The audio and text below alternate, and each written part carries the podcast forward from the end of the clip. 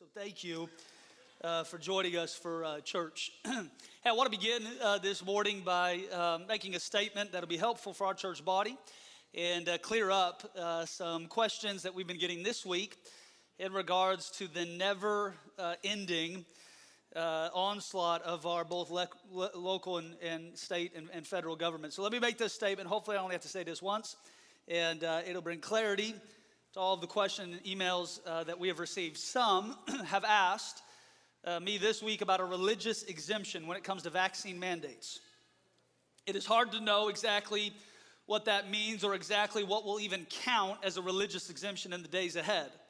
But I do know this our faith has long stood with those wrestling with such things as a matter of conscience.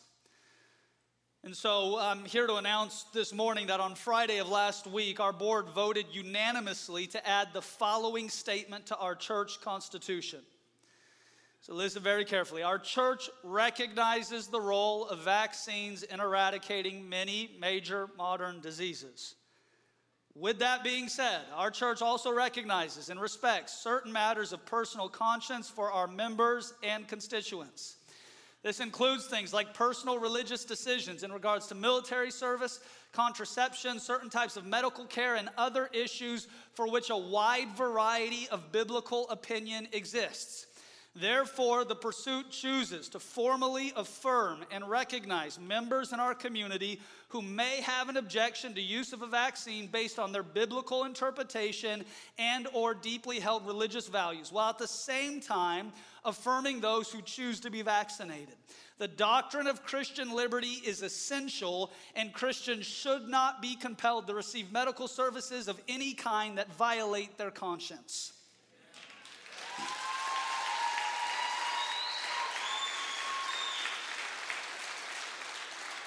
Now, depending upon your individual situation, this may grant certain members who belong to this church freedom to file for and receive medical religious exemptions in the days ahead. I don't pretend to be a doctor uh, or a lawyer. I'm not sure exactly how this will work uh, in the coming days, but if people have questions or need things signed or further advice, uh, we're encouraging people to direct all of their questions or concerns to our email address, contact at thepursuitnw.com. And with that, let me tell you a story.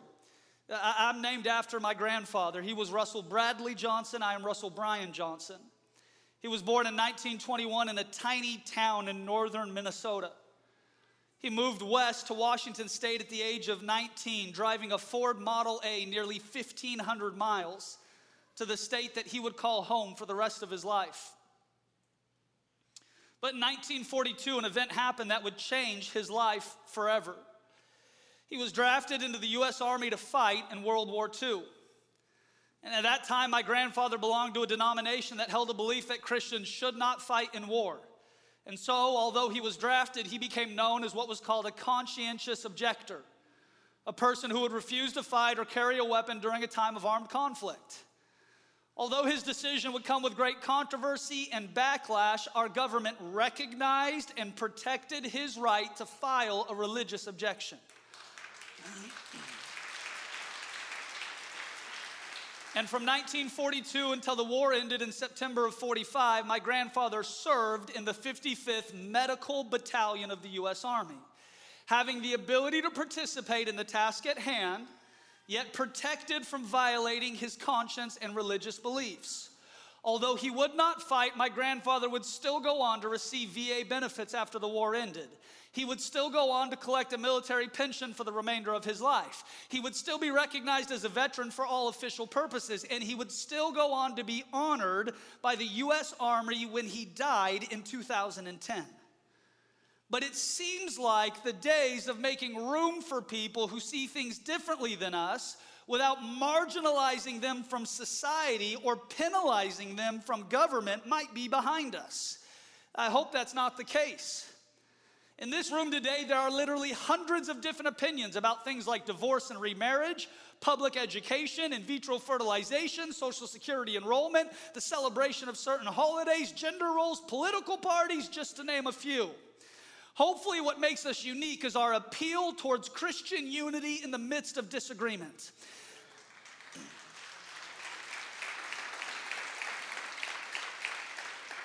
Like my grandfather, some people in this room would object to mandatory military service. Others may object to certain types of birth control, like many of our brothers and sisters who come from a Catholic tradition. And still others in this room may object to certain types of medical procedures, yes, even including certain vaccines. And guess what? All those types of Christians you will have to spend eternity with, so I would suggest you figure out how to get along with them.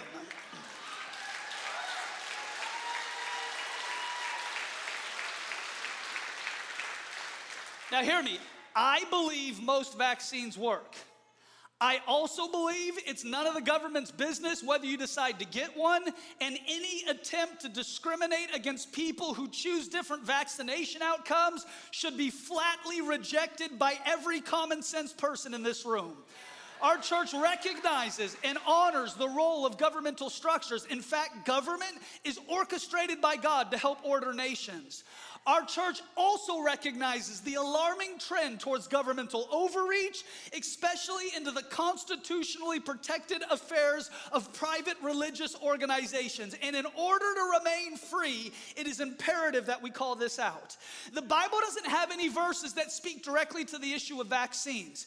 However, it has a lot of verses that speak about unity, charity, grace, love, peace, and liberty, and a whole lot of other things that we aren't too great at as a culture culture. And whether or not you receive a vaccine is not the business of the government, nor the business of your employer, but instead a private medical decision that should be made by individuals without undue pressure or interference. And whatever you decide, you have a place at this church. I talk to pastors every week who are literally on the verge of quitting because all they get is constantly beat up by online drive by critics who only want to criticize their every move. I would encourage you not to be that type of person because our city needs more pastors, not less. Don't allow a disagreement to cause you to disengage. And to quote St. Augustine, maybe the most preeminent of the early church fathers, in essentials, unity, in non essentials, liberty, and in all things, charity. And that's where we stand. Amen? Amen. Amen.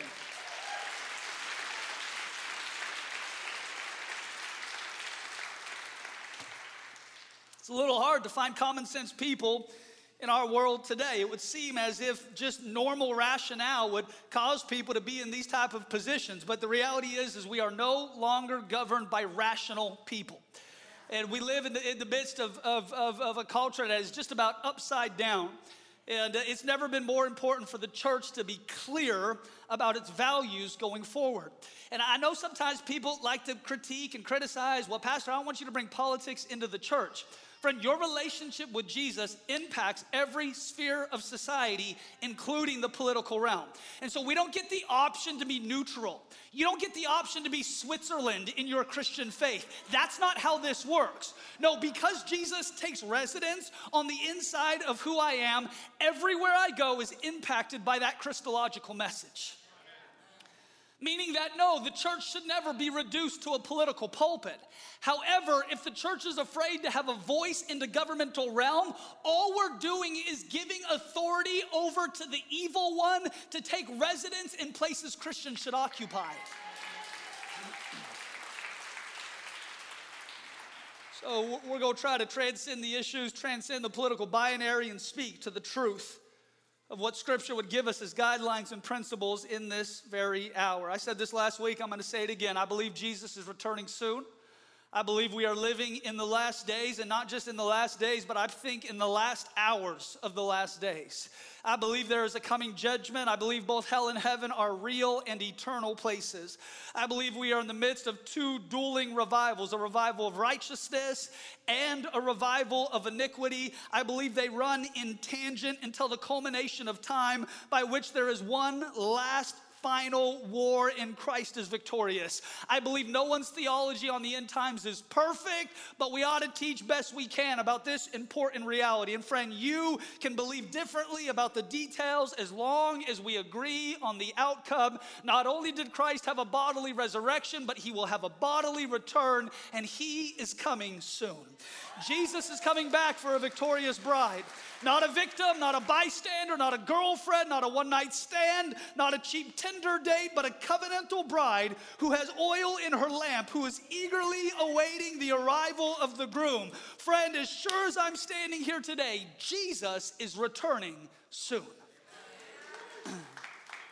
Now, it's interesting for me as, as a student of some of these topics to study how other world religions treat the end of the world. You know, Mormons believe that when Jesus returns, he's returning to set up his earthly kingdom in the state of Missouri. If you've ever been to Missouri, you know that's not true. All of Missouri might be skipped over in the return of Christ, maybe. But the Mormons believe that Christ is returning to Missouri. Not true. The Muslims believe that Mahdi, or the guided one, has already been born. And in fact, he is hiding and one day will be revealed. And he will unite the Muslim sects and prepare the world for the unveiling of the prophets of Allah. Hindus believe that Vishnu, the principal deity of Hinduism, dissolves and in doing so regenerates the universe in an unending, eternal recapitulation until finally it is made perfect. But Christians confess as part of our doctrinal creed Jesus is coming soon. There will be a resurrection from the dead, and there is eternal life that follows. It was the Apostles' Creed of the second century. It was the Nicene Creed of the fourth century. It was the Athanasian Creed of the fifth century. It was affirmed by the church councils, and this is what we proclaim I believe in God the Father, Almighty, maker of heaven and earth, and in Jesus Christ, his only begotten Son, our Lord, who was conceived by the Holy Ghost, born of the Virgin Mary, suffered under Pontius Pilate was crucified, dead, and buried. He descended into hell. The third day he rose again from the dead. He ascended into heaven and sits at the right hand of God the Father Almighty. From thence he shall come to judge the quick and the dead. I believe in the Holy Ghost. I believe in the Holy Universal Church, the communion of the saints, the forgiveness of sins, the resurrection of the body, and the life everlasting. Friend, that is what it means to be a Christian, that we affirm these truths. No, it's not a choose your own adventure. It's not a copy and paste the things that you like while skipping over the things that you don't. No, it's not some sort of new age syncretism where you get to mix in every world religion you like so you can appear more relevant to a pagan culture. No, this is what it means to be a believer. We confess the doctrine of our apostolic fathers. Jesus sits at the right hand of the Father and he is coming soon. This is what it means to be a Christian that we believe these things and hold these truths, even as our founding fathers, in a political sense, said, we hold these truths to be self evident. I'm to caution you this morning don't be a Christian in your soteriology, but a fatalist in your eschatology. By that I mean this. Don't be a Christian in your doctrine of salvation, but a fatalist in your doctrine of the end times.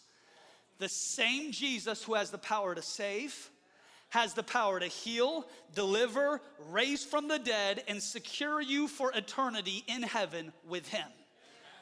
See, some believers only have enough faith to believe that God can do something in our mortal bodies. They only have enough faith for this place, which Bible says is passing away. No, the Jesus who had the power to save still today holds the keys to death, hell, and the grave. And that's why when Christ returns, he will declare, Give up your dead he will declare, Get up out of your graves. Why? Because he holds the title deed to earth.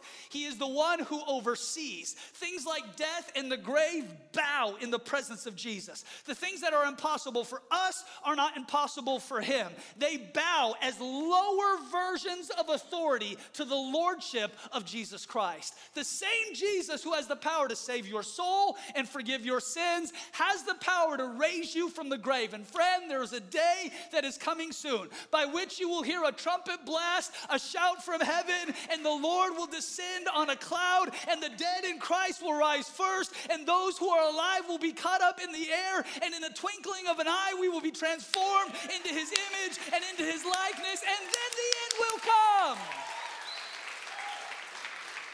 We live in the shadow of the imminent return of Christ. For the next number of weeks, I'm to preach on this message. I'm to hammer it home. I believe it is an essential truth for this hour. We have to be believers who attach ourselves to the blessed hope. The Apostle Peter talks about it. The Apostle John talks about it. The Apostle Paul talks about it. It's talked about in Titus. It's talked about by James, the brother of Jesus. It's talked about, talked about by Jesus in the, four, in the four Gospels, especially in the three Synoptics, all over Scripture, both old and new. The writers are helping believers have a theological understanding that extends beyond natural life. Oh, friend, if your hope is in this world today, it don't surprise me that you're depressed, oppressed, and on your way to being possessed. All you have to do is turn on the news and read the newspaper. Open your windows. God forbid, go online. Somebody asked me about Q&A this week. What would happen if social media disappeared for a day? I said world peace. world peace. Man, if you're hoping and insurance and inheritance is only in this place. Scripture says it's fading away. That's why Scripture says, place your treasure in a place where moth and rust cannot destroy. Because when the fire comes, it consumes everything that is hay, wood, and stubble, but it refines everything that is gold, silver, and precious stones. So we want to put our treasure in a place that has value just beyond our temporal experience. Not only are we in the book of Revelation as a church, but it feels like we're in the book of Revelation as a culture. And what I've found is as soon as you begin to study the book of Revelation, you begin to see these signs wherever you go. I know you've had this experience before. You buy a car and you feel like you're really unique because you've never seen anybody else drive this car. And as soon as you get this car, about your first two weeks in, you recognize everybody has this car and you go to the mall and you go shopping and you come out and you swear you're trying to get into your car, only to recognize it's not your car, it's just a car that looks like your car. Because as soon as you begin to drive it, you begin to notice it all around you. That's what happens when you begin to read the book of Revelation. Your eyes begin to be open to the signs that are already there. No, the signs aren't manifesting because you're reading the book. Your eyes are, the eyes of your understanding are being open to see the signs that have always been there to belong with. And so we're people who are opening our eyes to Scripture and we're allowing His Word to speak and direct our lives. You remember last week we talked about wars and rumors of war. Y'all watch the news before you come to church this morning? After 20 years of fighting as a nation, Afghanistan today, as I preach, is falling to the Taliban. It's the worst foreign policy failure of the United States since Vietnam.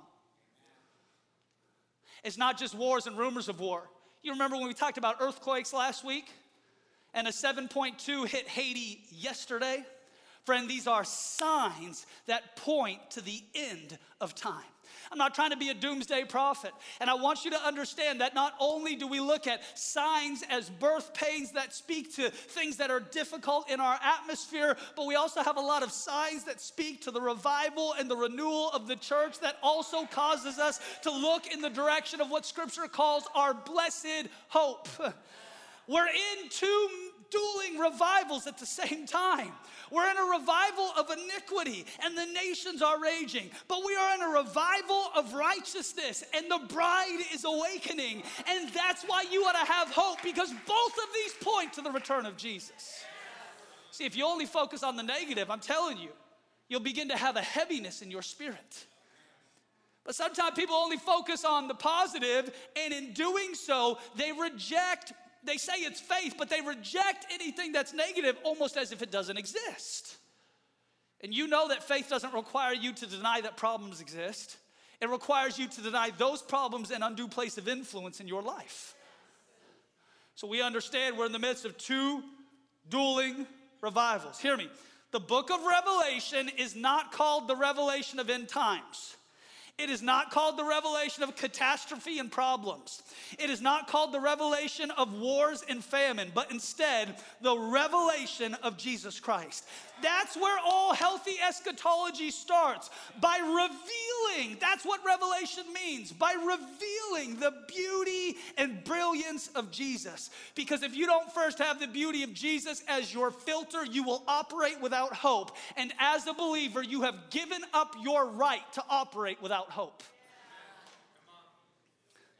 Because hope deferred makes the heart, but a promise fulfilled is the tree of life.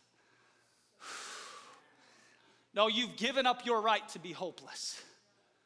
Well, Pastor, the world is so bad. Yeah, but when the world's at its darkest, the church is at its brightest.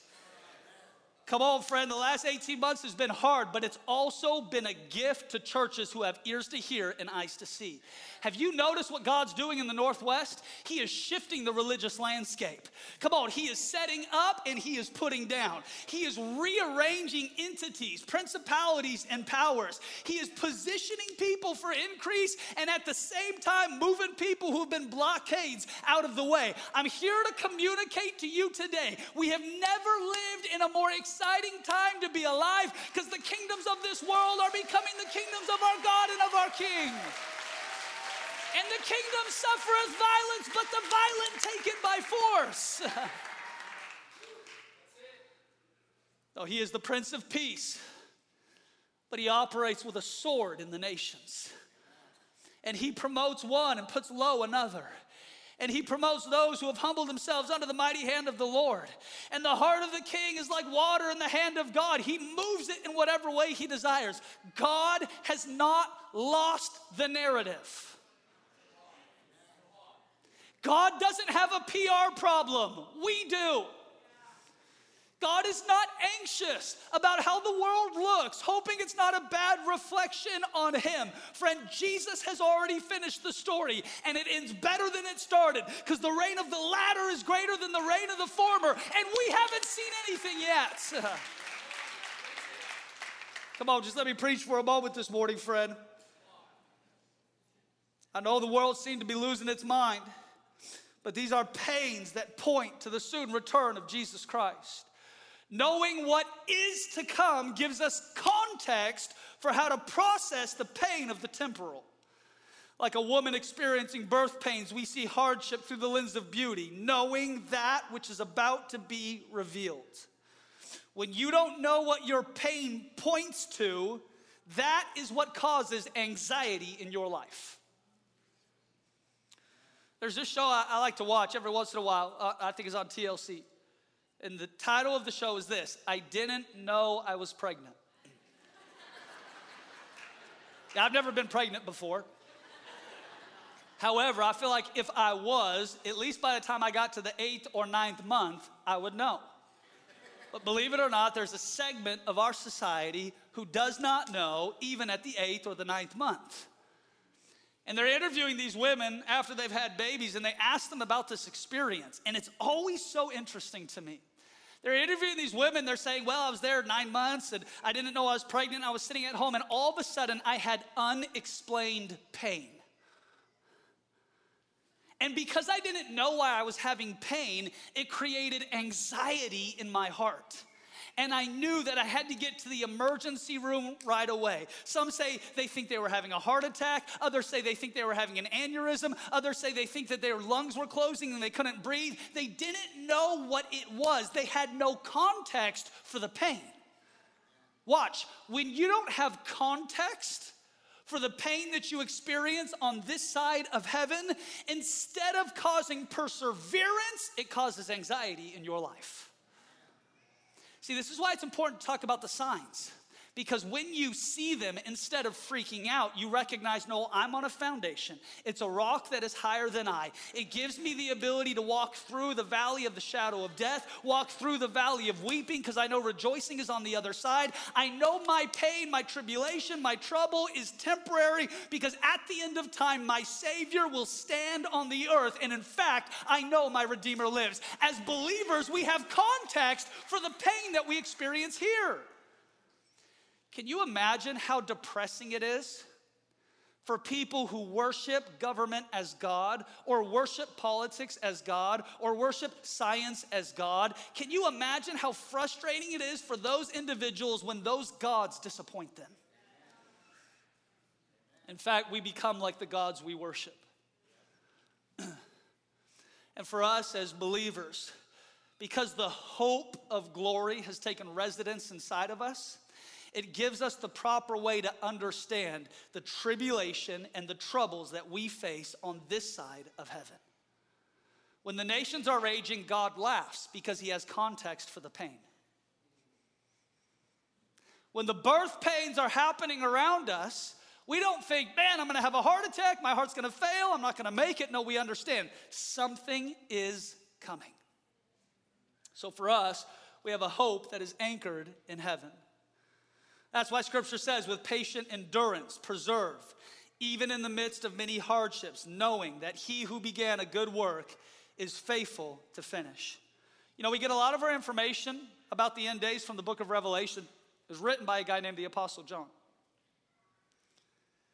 I love the Apostle John. He was both a son of thunder and the apostle of love at the same time. The Apostle John lived during a time of incredible persecution for believers. In fact, if you think of it this week, you should pray for the persecuted church in Afghanistan. The Apostle John is living during a time of incredible persecution. There's a Roman emperor named Domitian who hates the church. The reason he is so threatened by the church is because they refuse to worship him as a god. Because in the Roman governmental system, emperors were treated as gods. Reminds me a little bit of our governmental system today. And Domitian was so angry at the Apostle John that he held a big event in the Roman Colosseum. The Roman Colosseum seated 80,000. And they all came out to watch Domitian boil John alive in a vat of oil in AD 95. But John is too stubborn to die. Because the greatest argument against natural death is an unfinished assignment. John refuses to die. They literally boil him alive, and he refuses to die. The Colosseum is so shook that 80,000 folks give their life to Jesus in a day, and it transforms a city. Domitian is so upset because he's a petty tyrant that he sends John to the island of Patmos because he thinks that John won't cause any trouble there. Here's the problem the Bible says that John was in the Spirit on the Lord's day and heard a voice saying, Come up higher. hear me, hear me. Any time that you're in the Spirit, it becomes the Lord's day for your life. Yeah, sometimes believers, you know, because we're so accustomed to our preferences, our likes, our dislikes, all the things that we love and don't love. You know, sometimes even for us, it's hard to be in the Spirit on a Sunday morning in an air conditioned building with great worship and okay preaching and cool lights and everything else. I, Pastor, I just wasn't feeling it today. I just don't know. I just couldn't get in the Spirit. They just tried to boil John alive. Now he's abandoned all alone on a prison island named Patmos. He sleeps in a cave for 12 months. The only reason he's allowed to go back to apostolically oversee the churches in Asia Minor is because finally, after a year of being in prison, Domitian croaks. And watch what the Bible says in the book of Revelation 1 and verse 10. I was in the Spirit on the Lord's day. And I heard behind me a loud voice, almost as a trumpet, saying, I am the Alpha and the Omega, the first and the last. And what you see, write, in a book, and send it to the seven churches which are in Asia Minor. Every day is the Lord's day when you're in the Spirit. Let me hit you on something. Just let me say this, and y'all be offended later, but just let me say this, just for a moment. Judas had the best pastor, the best mentor, the best discipler, literally the most talented person to ever walk the face of the earth. And yet somehow his life still went undeveloped. John manages to develop on an island all by himself. So maybe it's not your pastor, but instead your commitment to growth and maturity that best dictates whether or not you develop.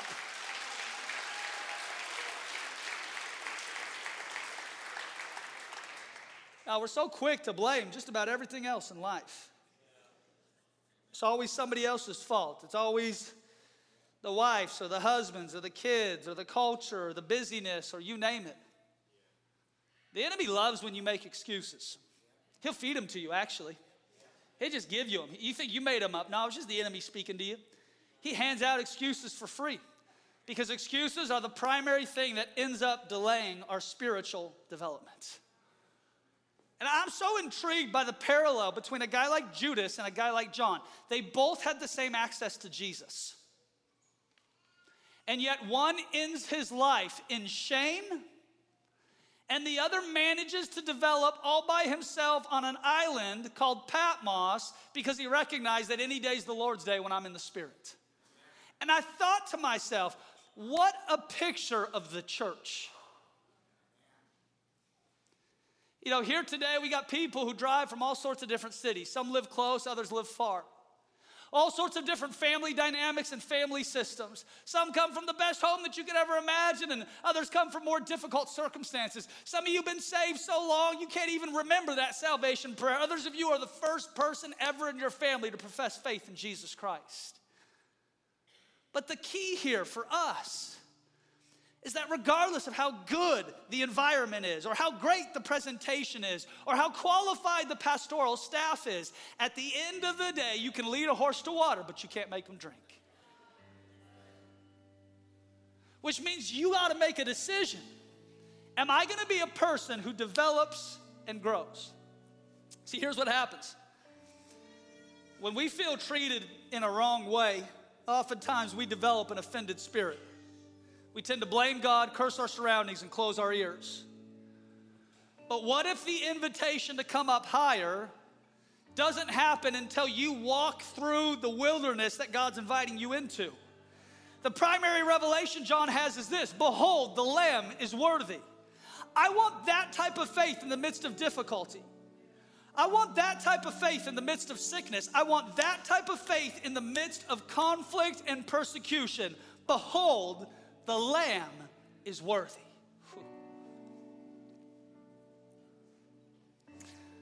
But God, I'm getting treated unfair. I think He knows a thing or two about that. But God, I'm really getting challenged and I feel a little uncomfortable and I feel like just giving up. And know, Paul says in Hebrews about Jesus that He is our great high priest who is familiar with each and every one of our sufferings meaning that there's nothing that you will ever walk through in life that Christ cannot sympathize with. And friends, for you and I, I think that's why the authors of Scripture are so clear to designate Christ as not just the beginning but the end, not just the author but the finisher, not just the Alpha but the Omega, not just the first but the last. The one who is faithful on both sides of our story. John's on an island but nothing will keep him from an encounter. And I love how one of the first things that the Lord tells him in the midst of his isolation is write this down and send it to the churches. Why? Because you were created for community. Friend, if you read the book of Revelation and you focus more on the Antichrist than you do the risen Christ, you ain't gonna receive your blessing. This is the revelation of how beautiful Jesus is. And Revelation 1 is like an introduction.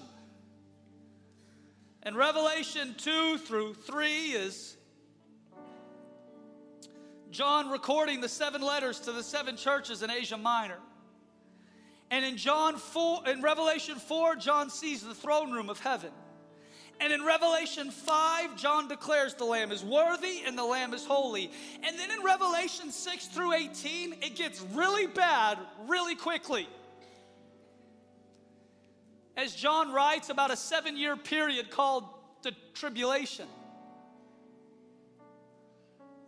And the tribulation is, is filled with all sorts of dramatic encounters that people who, because of their unbelief and are under judgment, are experiencing. And as John commu- communicates about the fiery love of God, he's talking about it in these two contexts. That, like he says in John 3 and 16, for God so loved the world that he sent his only begotten Son, that whosoever believeth in him should not perish but have everlasting life. For God did not send his Son into the world to condemn the world, but that the world through him might have life. John 3 and then verse 18. But for those who do not believe, they are already under condemnation. Friend, hear me. The book of Revelation both reveals the fiery love and the fiery justice of a holy God. And I think sometimes, in an attempt to downplay the justice of God, we end up deleting things that make us uncomfortable because we can't envision God doing them. But can I just tell you today, you don't love people more than He does. His love is not defined by the cultural parameters of what folks in our world say love is like. And I don't understand it, and I can't always explain it. And the book of Revelation is apocalyptic literature from 2,000 years ago, and it's filled with colors and creatures and timelines and trumpets and seals and bowls and angels and elders. At a bare minimum, it's complicated. But I do know this when the Bible talks about the character and the nature and the work and the mandate of Jesus, it's not up to me to reduce those qualities to the level of my understanding, but instead upgrade my understanding to see Jesus as the exhaustive revelation of the Father and understand that in his hand he holds both justice and love at the same time. You know, the Bible actually says there's a blessing that comes from reading these words. I'm almost done, but let me prove it to you. It says this in Revelation 1 Blessed is the one who reads aloud the words of this prophecy, and blessed are those who hear it and take it to heart what is written, because the time is near. You may not even like this topic, that's okay. But just by virtue of you being here this morning, there's a blessing that's coming upon your life. Blessed is he who reads these words. Not just reads these words, but hears these words and follows these words and holds these words dear to his heart. Why? Because the end is near. Friend, for us as believers, our blessed hope is the return of Christ. Coming back for a victorious church not hiding from culture, not scared to death of our own shadow, not working overtime through rhetorical gymnastics to appease a politically correct culture. No, he's coming back for a victorious bride. And what we do here on Sunday mornings is practice for the great reveal. Jesus is coming soon. Blessed is he who reads these words Blessed is he who understands these words. Friend, the time is near. Would you stand with me as we close this morning? I know a lot of people might not talk about this topic or might think it's odd to say, but friend, I feel in my spirit it's so important for the season we're in. It's so important to talk about the return of Christ. It's not a hope so. Man, I sure hope Christ returns. It's not a maybe. Not a if we play our cards right. Now, I believe that not only do we live in the last days, but we live in the last hours of the last days. And Jesus is coming soon. For the next number of weeks, at the end of every service, I'm going to give people an opportunity to put fresh faith in Jesus Christ.